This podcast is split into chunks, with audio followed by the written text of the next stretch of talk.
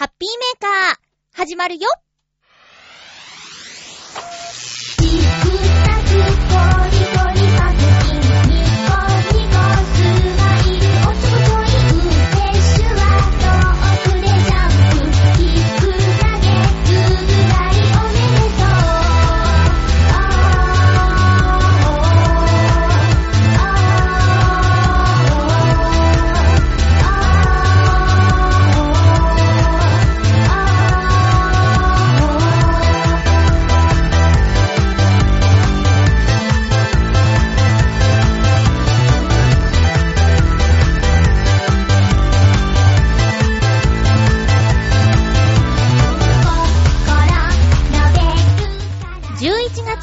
4日、まゆっちょのハッピーメーカー。この番組は、ハッピーな時間を一緒に過ごしましょうというコンセプトのもと、ちょあへよ .com のサポートでお届けしております。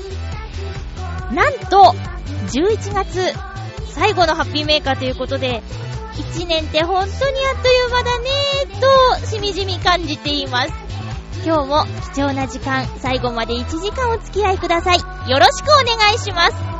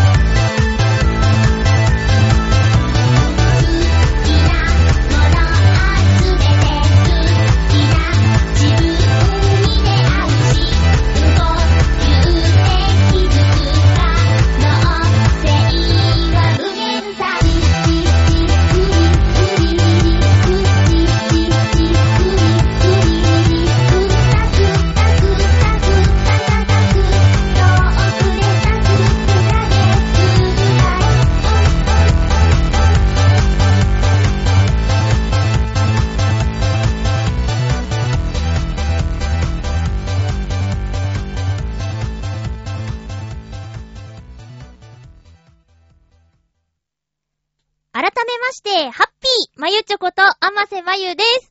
皆さんに報告があります。まあ、大したことじゃないんですけど、無事にインフルエンザの予防接種を受けることができました。ほ、ほ、ほ、ほ、よかった。先週の放送で、微熱で受け入れ、受け入ることができなかった、つって、知恵熱じゃないか、みたいなこと言ってたんですけど、まあ、やっぱり風邪じゃなくて、そっち方面だったみたいですね。それは、そうだったみたいですね。でね、えっと、一週間後、また受けに行ったら、熱がね、前ほどじゃなかったんだけど、あって、前回行った時7度5分。で、今回行った時7度だったんですよ。で、翌日は病院がお休みで、またその翌日行ったら6度5分だったの。でね、だいたい5度6分とか、それぐらいが平熱のはずなんだけど、6度、うーん、まあやりましょうっていうことで、受けちゃいました。でね、副作用的なものは、ひどい時に比べたら全然なくて、やっぱりその腫れたりだとか、打ったとこがちょっと硬くなって熱くなったりだとか、そういうことはあるんだけど、よくなっちゃってたあの風邪の症状っていうのは全然今のところ出てないです。で、毎年受けてるはずなんですけど、こんなに裏側に打つっけっていうぐらい、もうほとんど肘と同じぐらいの位置に注射打つんですね。うん。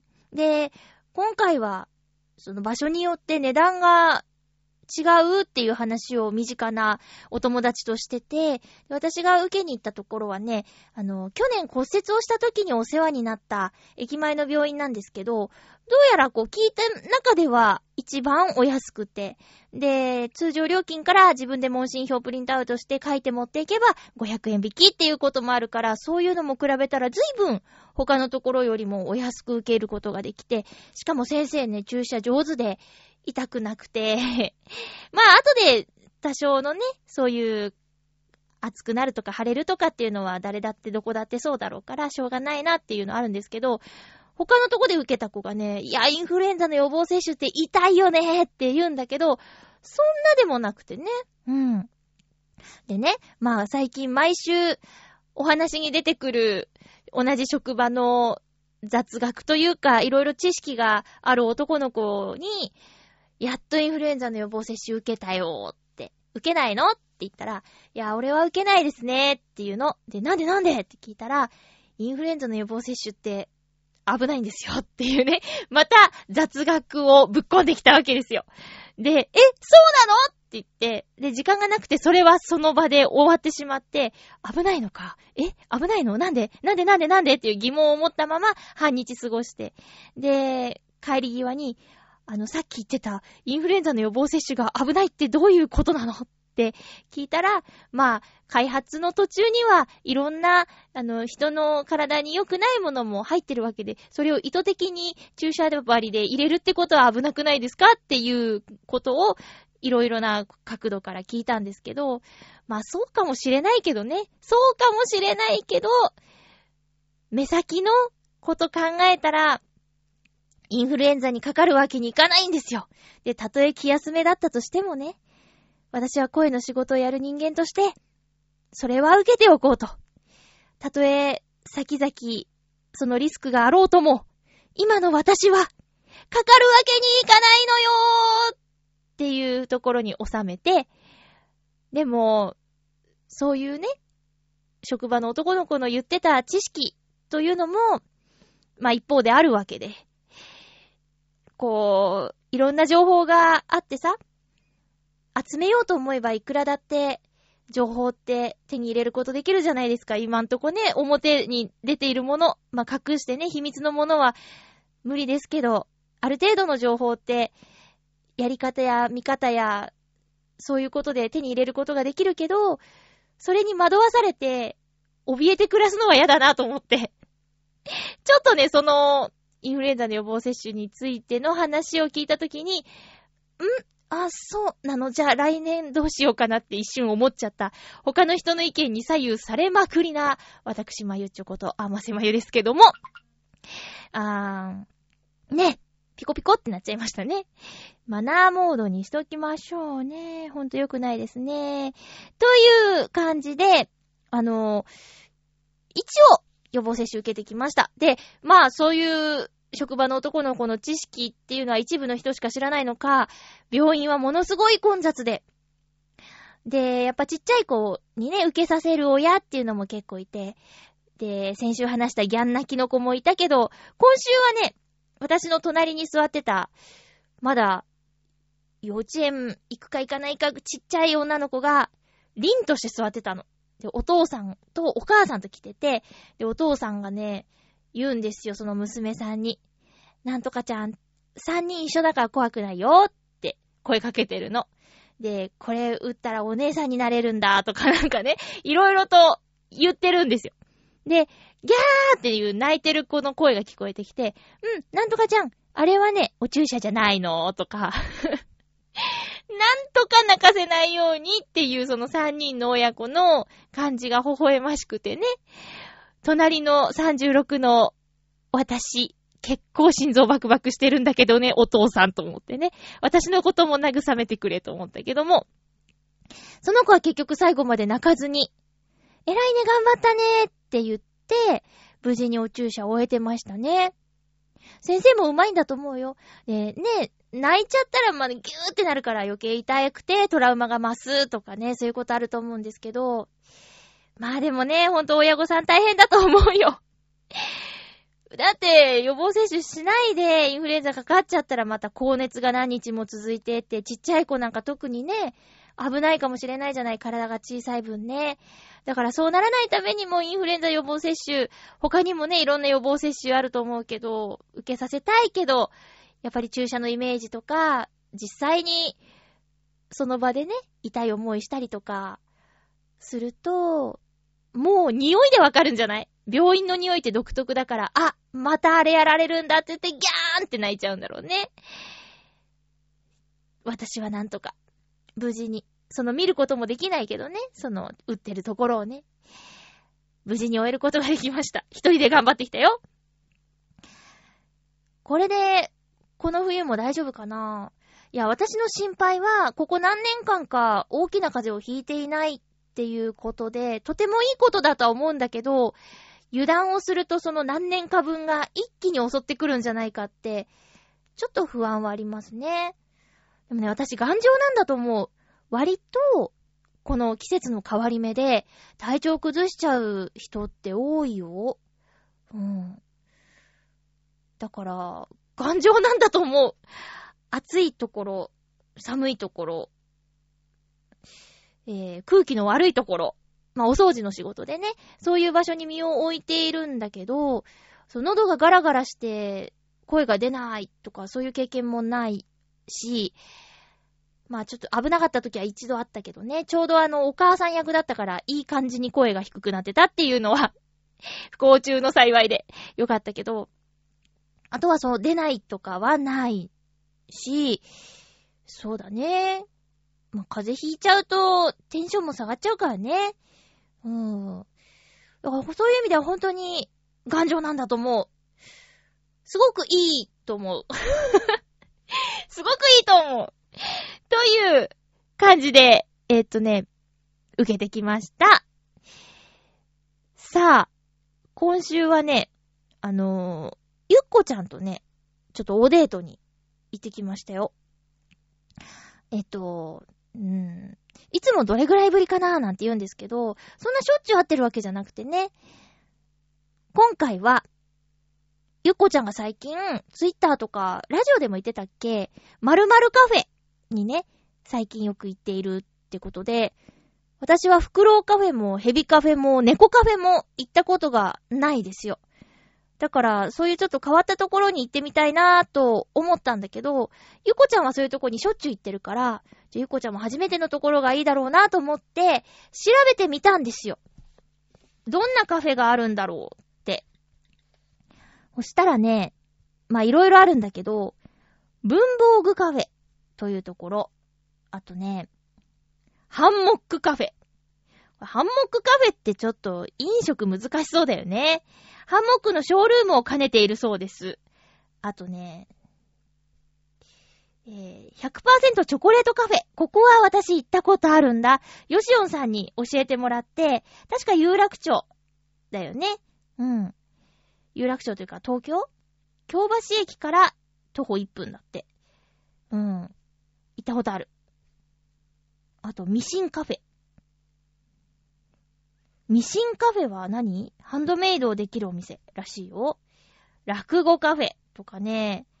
あと、農民カフェ。ここは下北沢から徒歩2分ほど、オーガニックカフェだって。ヘルシー料理が楽しめる。で、いろいろ見ててね、この中で私一番行きたいところは、プラネタリウムカフェだったんですよ。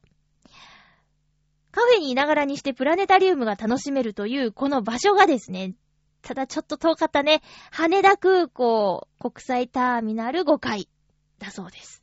スターリーカフェ。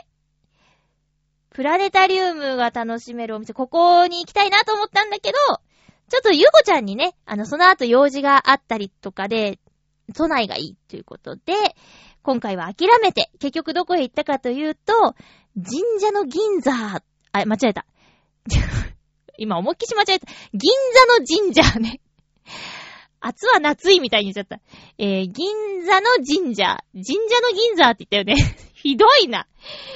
なあ、ひどい ごめんごめん。で、あの、まあ、その名の通り、生姜カフェですね。生姜をふんだんに作る。嘘でしょって間違いしたよね。はぁ、後で来るな。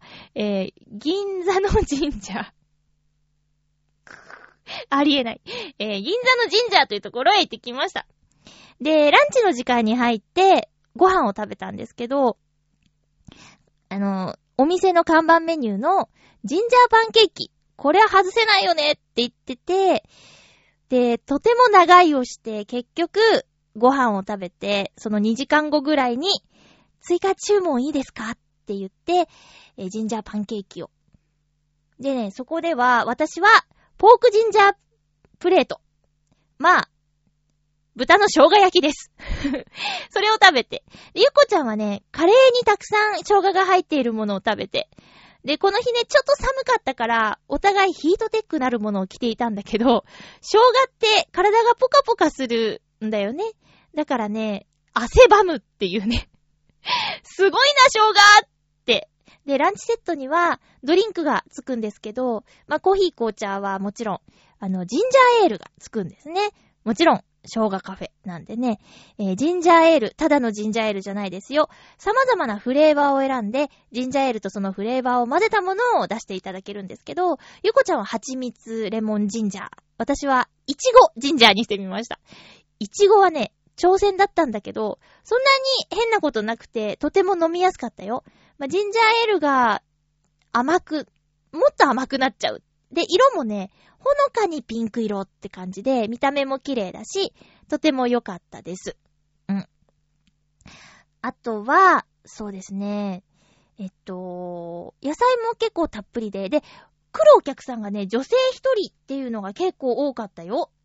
入りやすくて、綺麗で明るくて、店員さんがイケメンで みんなすごく、あの、丁寧な接客でね、居心地が良かったです。で、1階が店舗、あの、販売店舗になってて、で、2階がカフェになってるんですけど、多分あの、お店で出される商品を買って帰ることもできるから、ジンジャーシロップ。これね、いろんな味があるんだよ。うんとね、バナナミルクとか、あと、ちょっと今すごい、そういう目に入っちゃった。チョコレートもあるし、北海道ミルク、カリンハチミツ、ラフランス、アセロラローズ、マンゴー、ドライ、ユース、プレーン、レモン、ブルーベリー、イチゴ。あ、イチゴ売ってる。いいね。で、1位はユーズだって。で、リンゴハチミツ。確かにそうだよね。無難なところですよ。うん。えー、という感じで、銀座の神社に行ってきました。で、パンケーキは、あれ、なんて言うんですかね？パンケーキはね、ちょっとしっとりした感じだったよ。あの、生パンケーキっていうのがあるとしたらこういう感じかなっていうパンケーキだった。だから初めての食感だったな。に、生クリームだーっとかかってて、で、パンケーキの生地にも、生姜の、なんでしょうね、ピュール？生姜ピール？ピールかな？とか入ってて。うん。で、クリームの上に生姜を、うんと、煮詰めたような、甘く煮詰めたようなものがドドンって乗ってるっていう感じで、まあ、生姜尽くしですね。で、デザート、そのパンケーキの時にまた飲み物を追加で注文したんですけど、ゆこちゃんはジンジャーチャイを頼んで、私は、なんか、赤いお茶。名前なんだったっけな？赤いお茶を頼んで。で、それに別で生姜を足すと、色がちょっと変わるんですよね。うん、生姜シロップをこう、お茶に足すっていうね。で、また体がポッカポッカしてきて で、外に出たらひんやり寒いっていう感じの。でね、このお店は、銀座の神社では、あの、11月でもかき氷売ってて、で、かき氷食べる人がね、いっぱいいたの。で、見た目がね、美味しそうで、ゆこちゃんかき氷も行きたいねって言ったんだけど、さすがに無理だよねーってやめときました。えー、おすすめです。あの、動物がいるわけじゃないんだけど、ある食材に特化した面白いお店という意味では、銀座の神社おすすめです。お土産もあるし。うん。あと、なんかね、今、ホームページ見てみてるんですけど、送料無料商品っていう欄があるってことは、通販もやってるのかなって思います。で、ね、女性は、生姜好きな人多いし、冷え性の人とか、あ、生姜いいですねってなるかもしれないから、もしかしたら、贈り物悩んでる方はいいんじゃないでしょうか。さっき言ったあのー、フレーバー？フレーバーのセットとかあるみたいだよ。うん。ぜひ見てみてください。銀座の神社ですよ。神社の銀座じゃないですよ。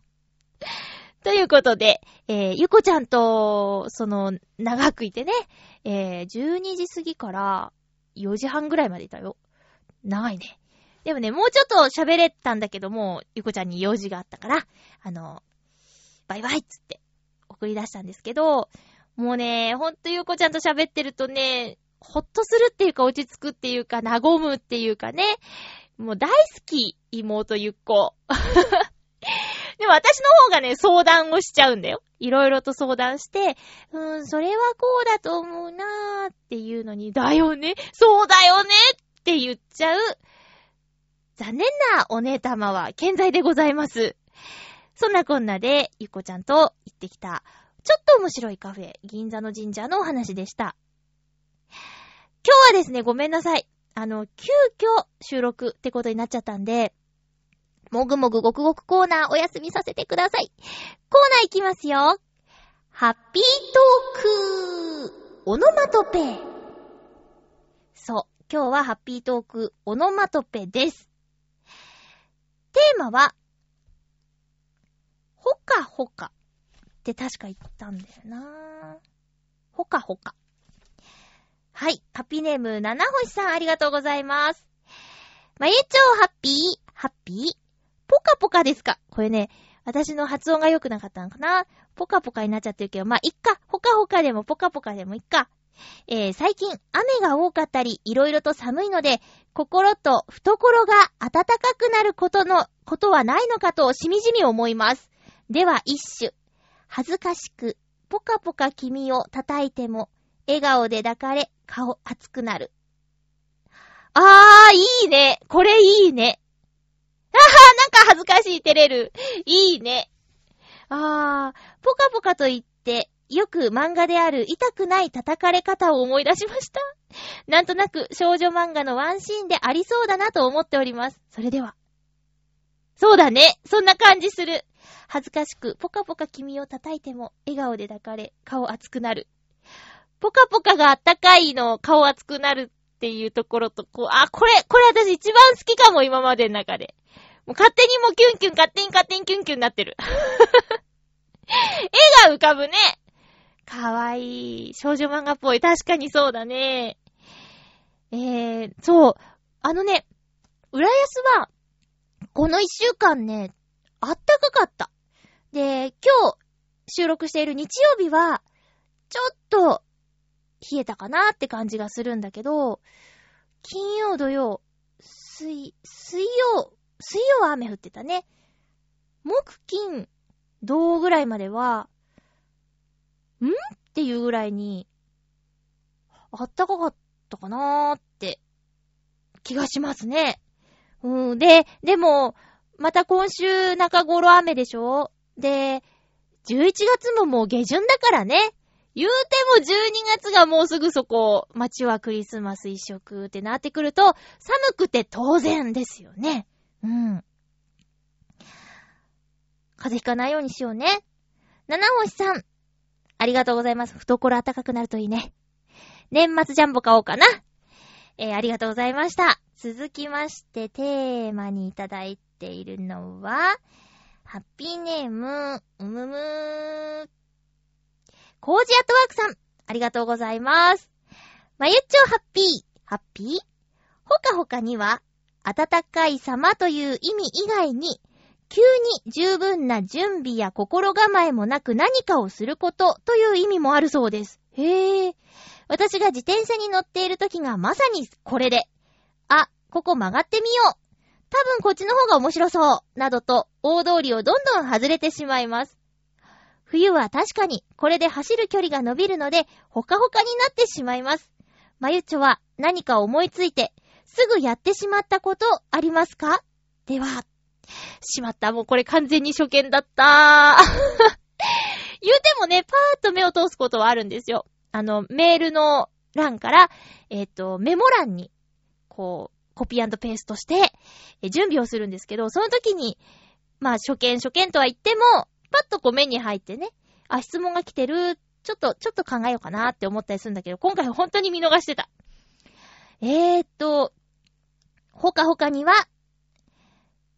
急に何かをすることという意味もあるそうです。っていうことで、この道をね、予定の道じゃないところを通るっていうのは、すごく、私は素敵なことだと思います。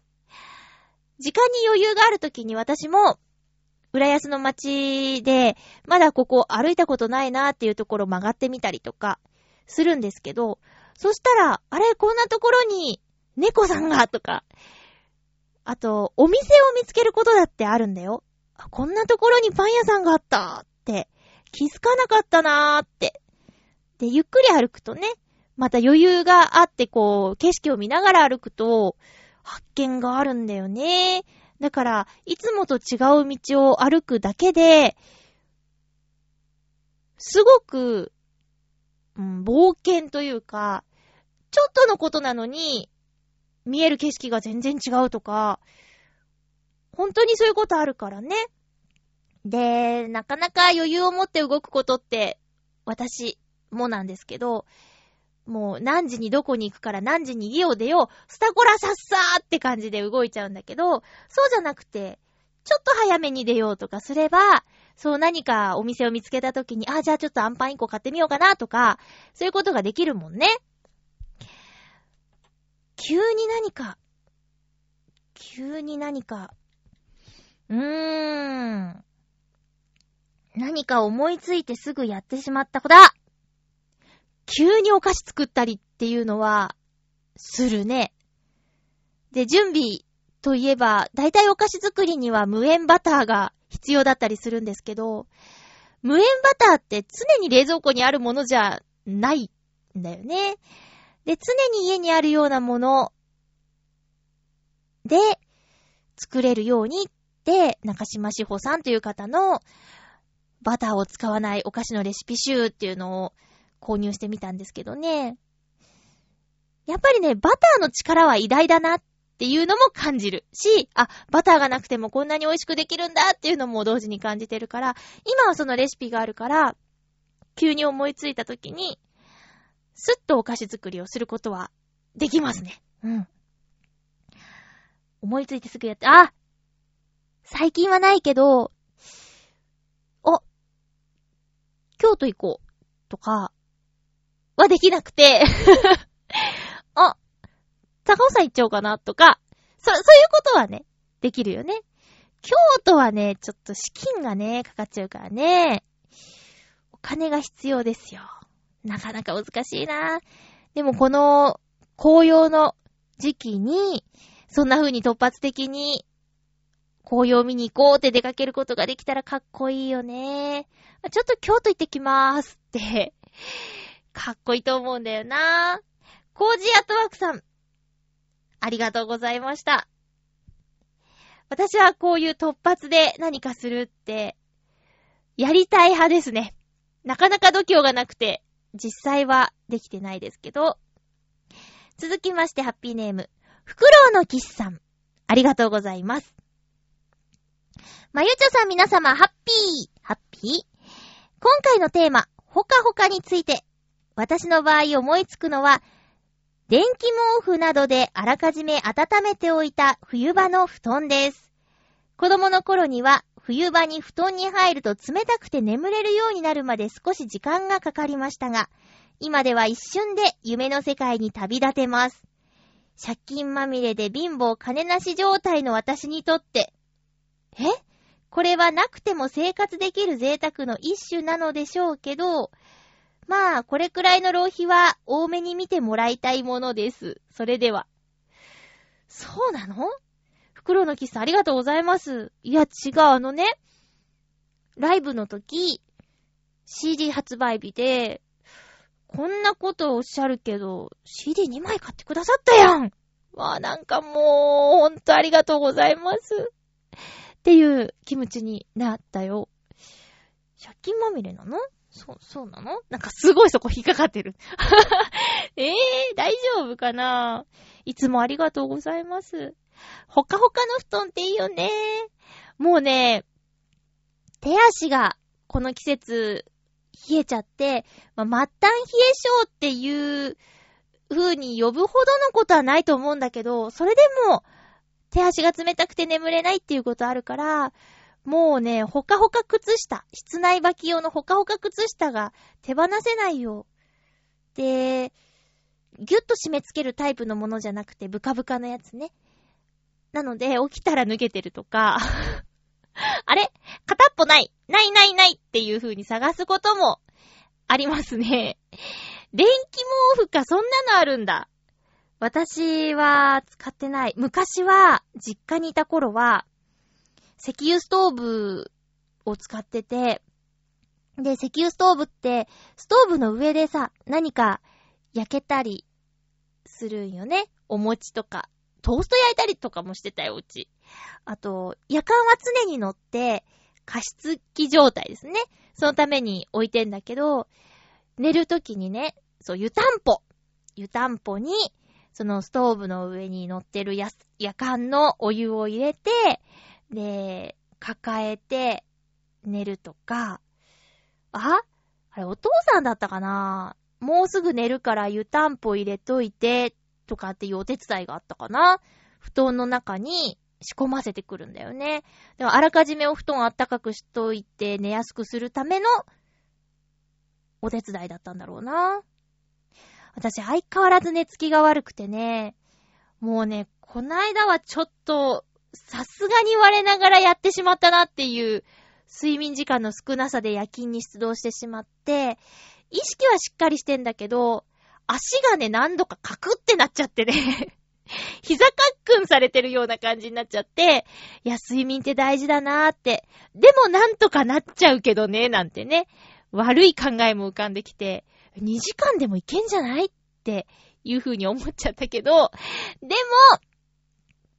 危ないし、気をつけないといけない。睡眠はちゃんと取ろう。リズムをちゃんとしようと。私は7時半には寝るんだっつってね。しっかりその辺のルールはやっていこうと思っているのですよ。何の話？そうだよ。それぐらいの小さな幸せのための浪費は、私が OK しよう 私が OK したところでなんだって感じなんだけど。うん、電気毛布か。それがあったら私も寝つき良くなるかな寒いとね。いや、暑いのも汗が出て、すごく嫌だけど、寒いのは痛いじゃん。寒いとさ、痛いよね。こう、指先が、まあ、テレビとかでもやってるけど、パックリ割れ、みたいなね。ひび割れ、乾燥でひび割れちゃうとかさ、ささっくれ？ささくれがひどくなるとか、ささぎれ？ささくれ？ささくれ合ってる？とかね。あと、保湿をしっかりしないと、もう歳ですかね？か、膝がカサカサするとかさ、すねがなんか、パサパサするとかさ、カサカサパサパサ、カサカサパサパサするんですよ。だからもう私お風呂場にボディミルクを置いてて、もうバーっとこう、水滴を取ったら、もう、塗り込む。っていうね。これね、職場の先輩、女性の先輩にね、言われた。もうお風呂場に置いとくのよ、つって。はいって 実践してる。そんな感じですね。ありがとうございます。ほかほかっていう言葉がぴったりな食べ物の中に、私その一つに、あのー、まあ、焼き芋がいいんだけど、焼き芋、ちょっと高いから 肉まんあんまんとかさ、ほかほかっていう言葉がぴったりしない？なんか、白い、あの、生地の柔らかさっていうか、あの、弾力のある柔らかさ。で、あれを、ファーってこう、二つにこう、ガーって切って、熱々って言いながら、ファーって切って、そしたら中からこう、白い湯気が、ファーって立ち上って、さっきからファーファー言ってるね。ファーって立ち上って、半分あげるとかね。はは。一人で食べるんだけど、ね、なんかほかほかって分け合って食べられたらいいよね。あんまんには気をつけて、あ、ちょっと興奮してマイクに指が当たっちゃいました。あんまんはね、熱い。あんまんのあんはみんな知ってるか肉まんよりあんまんのが危ないよね。あんまんのあんこに何度やられたことか。本当に気をつけましょうね。収録前にやられたらもう本当に大変ですよ。熱ってなっちゃうからね。で、舌が熱いより、唇にあんがついて、あたたたつっていう感じがね、もう大変だよね。何の話だろう。あの、ちょっと食べたくなってきちゃったな。ほかほか私はやっぱり食べ物の肉まんあんまん系、中華まんっていう風に呼ぶのかなあれがもうほかほかの代名詞だと思います。ということで、ハッピートークのコーナーでした。二つおたをご紹介しましょう。ハッピーネーム、コージアトワークさん。ありがとうございます。まゆちょうハッピー。ハッピー？流行語は、世相を映すものだそうですから、必ずしも優しい言葉ばかりではありませんね。過去には確か、これ、あれかな？火砕流かな？ゲリラ豪雨とかも、その年の流行語に選ばれていたはずです。政治的な話題は避けますが、まあ今年は候補にいっぱいあってもしょうがない年だったように思います。私個人としては、今年の流行語は、爆買い、マイナンバーあたりで勘弁してほ、勘弁しておいてほしい気もします。では、爆買い。あの、外国人観光客さんの爆買い。すごいよね。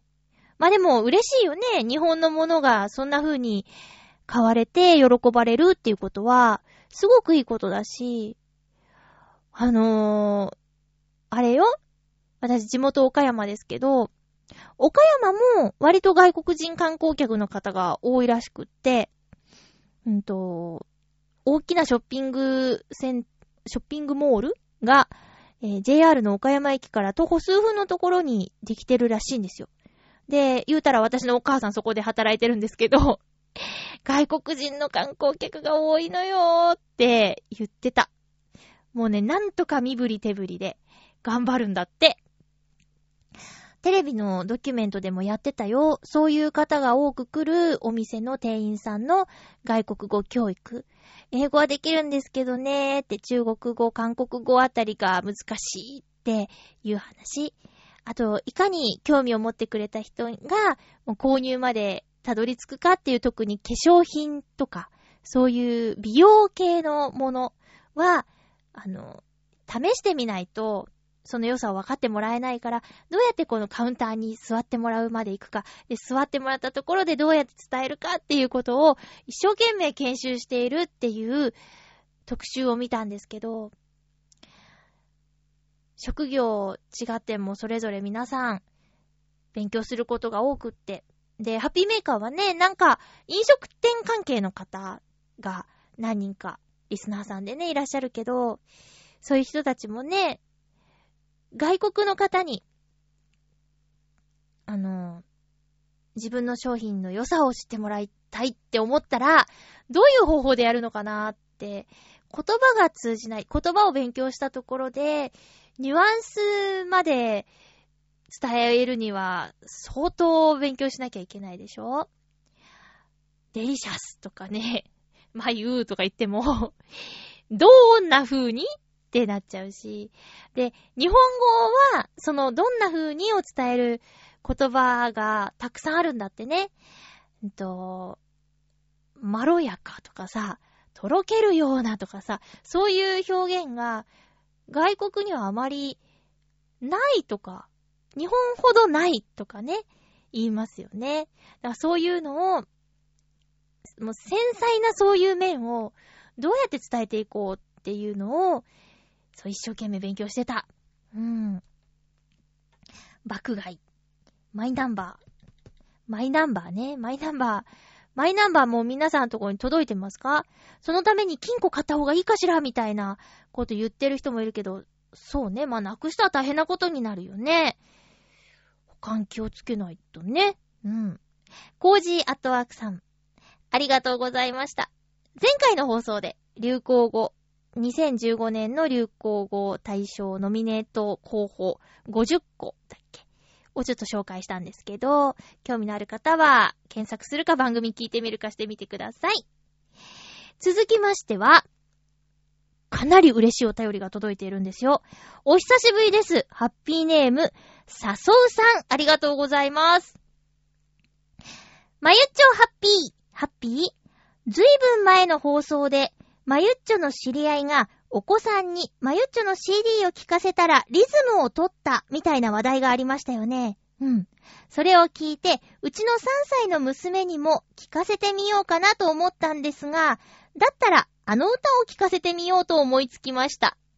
過去放送でまゆちょが歌っている幼児教育の歌、バイキンバイバイを流す回があったのを思い出して、探して見つけて聞かせました。すごいねよく探したねえー、どうだった？と聞くと、面白かったと答えましたが、それほどテンションが上がるわけでもなく、そんなには気に入らなかったかなと思ったんですが、それから数日後、僕がパソコンの前に座っていると、バイキンバイバイ聞くーと寄ってきました。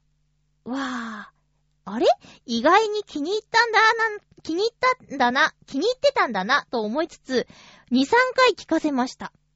そんな感じで、僕がパソコンの前にいると、時々寄ってきて、バイキンバイバイ聞くーというようになりました。え、ー、今では歌詞も覚えてしまい、たまにバイキンバイバイを口ずさんでいます。もちろん、他にも大好きなアンパンマンやプリキュアの歌も口ずさみますが、トイレの後にはかなら、かなりの確率で、トイレの後は手を洗うと歌いながら手を洗っていますよ。すごいよ。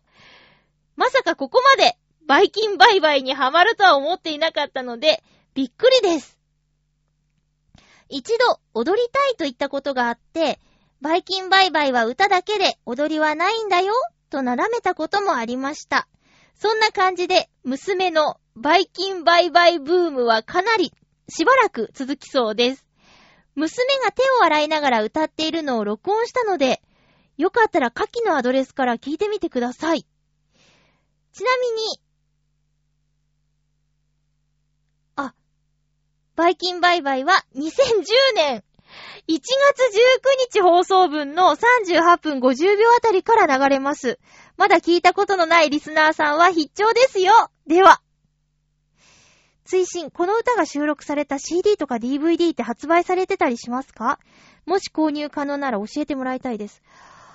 めちゃくちゃ嬉しくない？この、このお便り。しかもだって、笹生さん、本当に、最初から遡って聞いてくださってるんですね。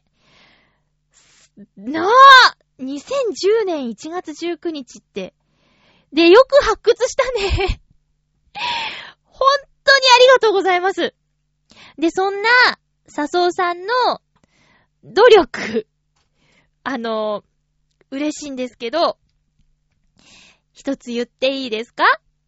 笹生さん、言うて言うてくれたら流しますがなそんな。ということで、あの、笹生さんの娘ちゃんが、今、ハマっている、バイキンバイバイをちょっとみんなで聞いてみようかなそれでは、まゆちょが歌う、バイキンバイバイ。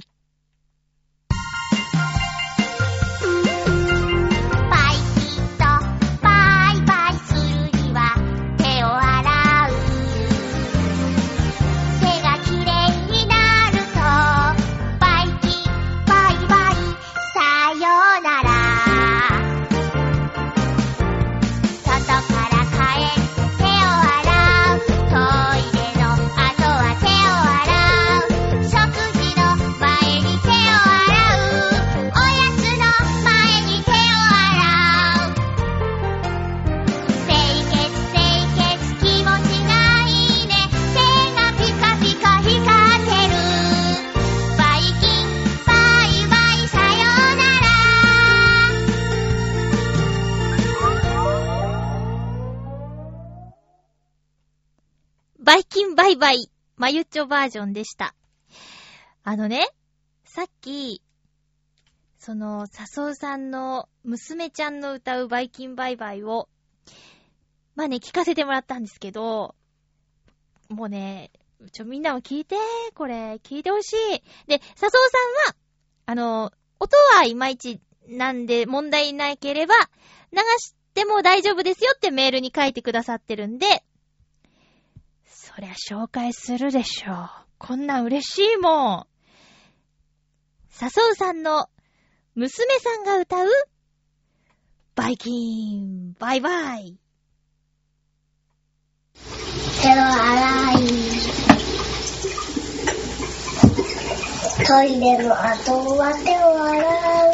食事の前に手を洗う。おやつの前に手を洗う。手気持ちがいいで手がピカピカ光ってる一バイバイさようならということで、バイキンバイバイ。さようならの歌でした。もしかしてさ、最後の、ということでバイキンバイバイでしたっていうところも私の真似なのかな？かわいいですね。笹生さん、ほんとありがとうございます。笹生さんの娘ちゃんに、もう一曲、ちょっと、覚えてもらいたいな。娘ちゃんの役に立つ歌がいいよね。何がいいかな？うーん。そうだな。どうしようかな。じゃあ、楽しい歌のがいいよね、多分ね。うーん。じゃあ、2曲聴いてもらおうか。いけたら。じゃあ、まずは、野菜の歌いくか。野菜の歌。あれ野菜の歌。あれ？ちょ、あれ？野菜の歌流れないじゃない？ちょっと待って。あれ？ちょっと野菜の歌流れないじゃないの？ちょ、ちょ、ちょ、ちょ、ちょ、ちょ、ちょ、ちょ、あ、なんでかわかった。ごめんね。野菜の歌を。よいしょ。線が刺さってなかった。えー、野菜の歌です。植物のちょっと待って、途中になっちゃった。じゃあ、野菜の歌ね。八百屋さんに並んだ、いろんな野菜。植物のどこにできるか知ってるか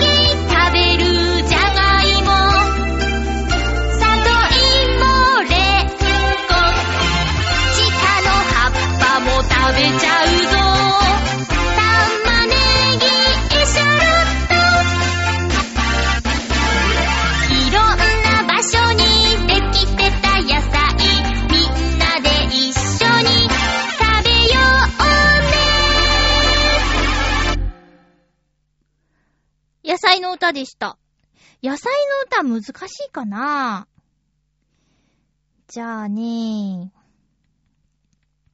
もう一個ぐらい、じゃあ、お片付けの歌とかどうかな？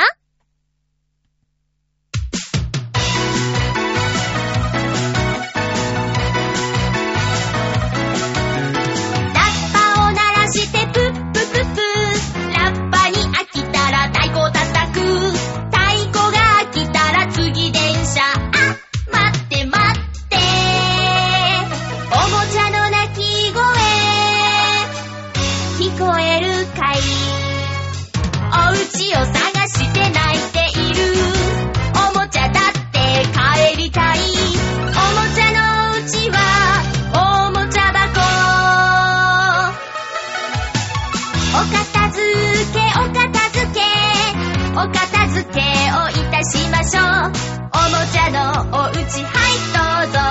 絵本のおうちはいここよ。クレヨンのおうちはいあっち。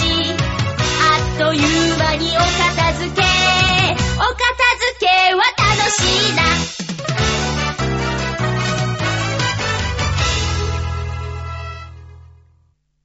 お片付けの歌でした。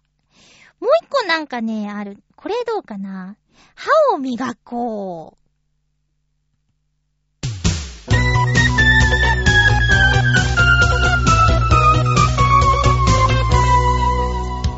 美味しいご飯を食べた後、みんなで磨こう。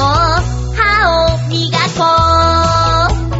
歯ブラシ持って上の歯キゅキしたの歯キゅキュ、えの歯キゅキ、奥の歯キュキュ。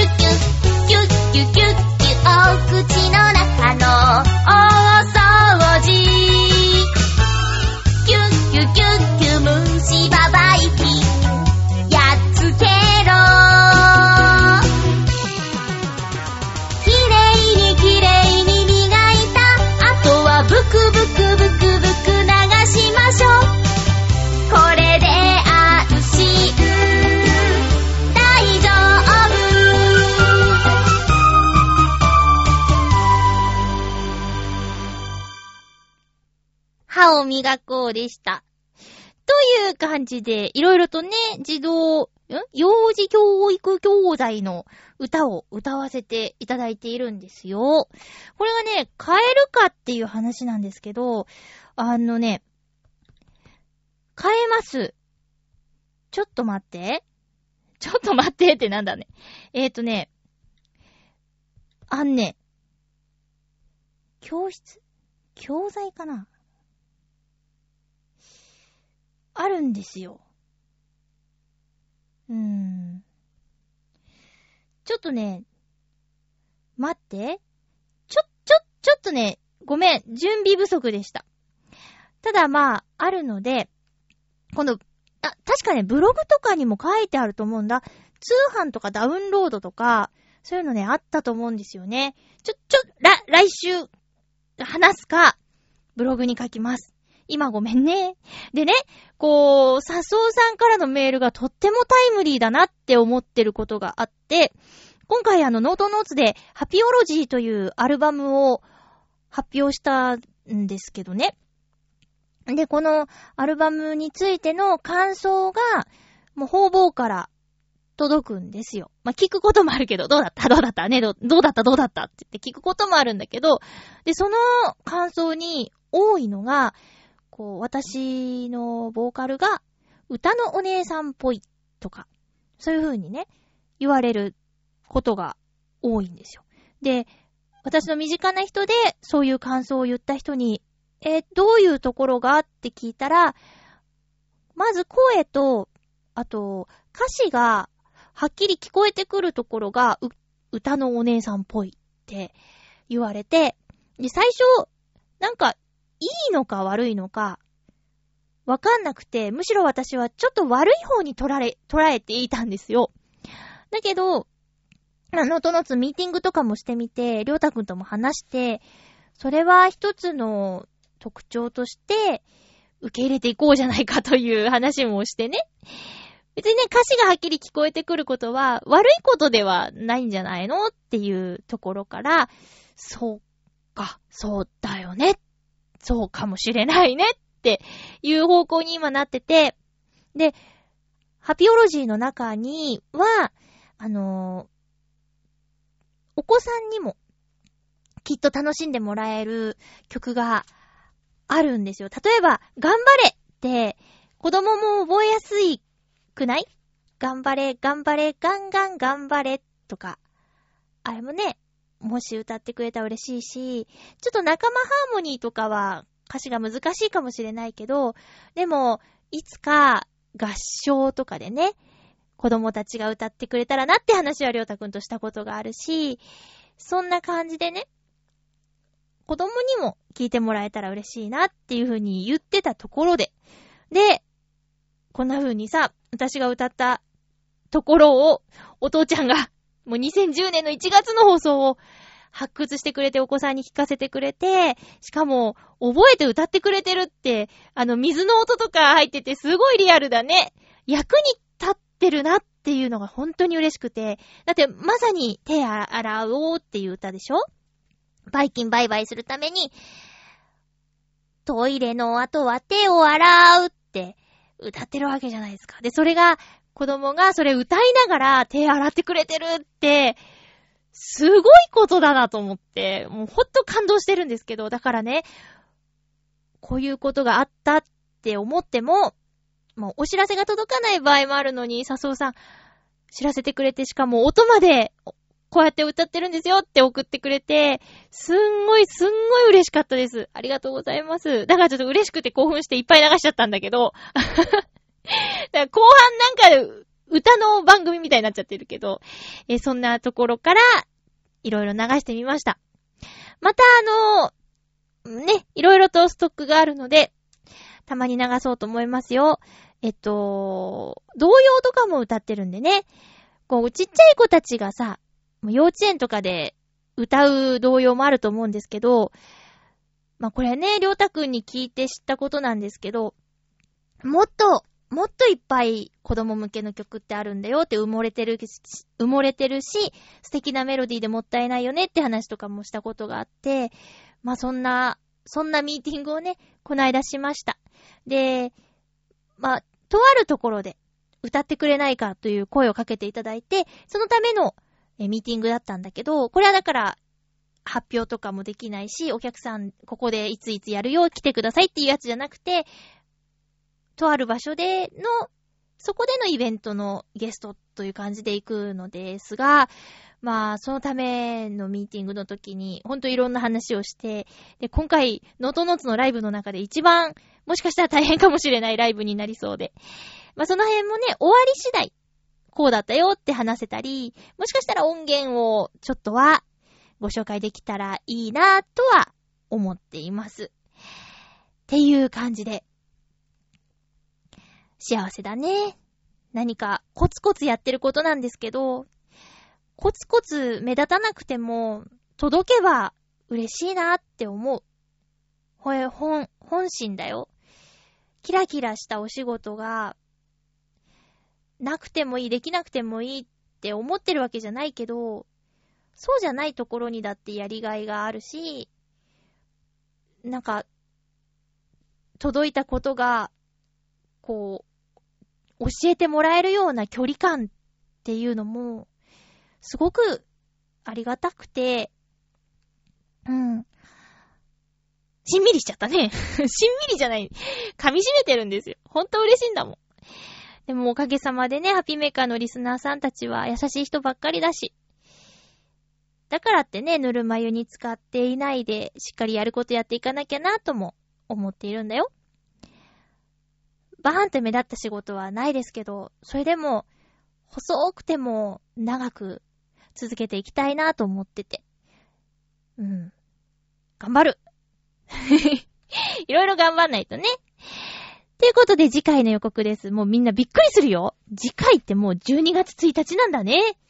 12月1日の放送を11月29日に収録する予定です。前後する場合もございますので、お便りはなるべくお早めにお願いいたします。テーマは、もうね、毎年恒例です。もうしょうがない。私もこれをきっかけに、このテーマをきっかけに、あの、自分のことも考えてみようと思いますが、テーマは、今年中にやっておきたいこと。もう年末だもん。しょうがないよ。考えた方がいいよ。あと1ヶ月あるから。やり残したこと間に合うかもしれませんよ。お相手は、まゆっちょこと、あませまゆでした。また来週ハッピーな時間を一緒に過ごしましょうハッピー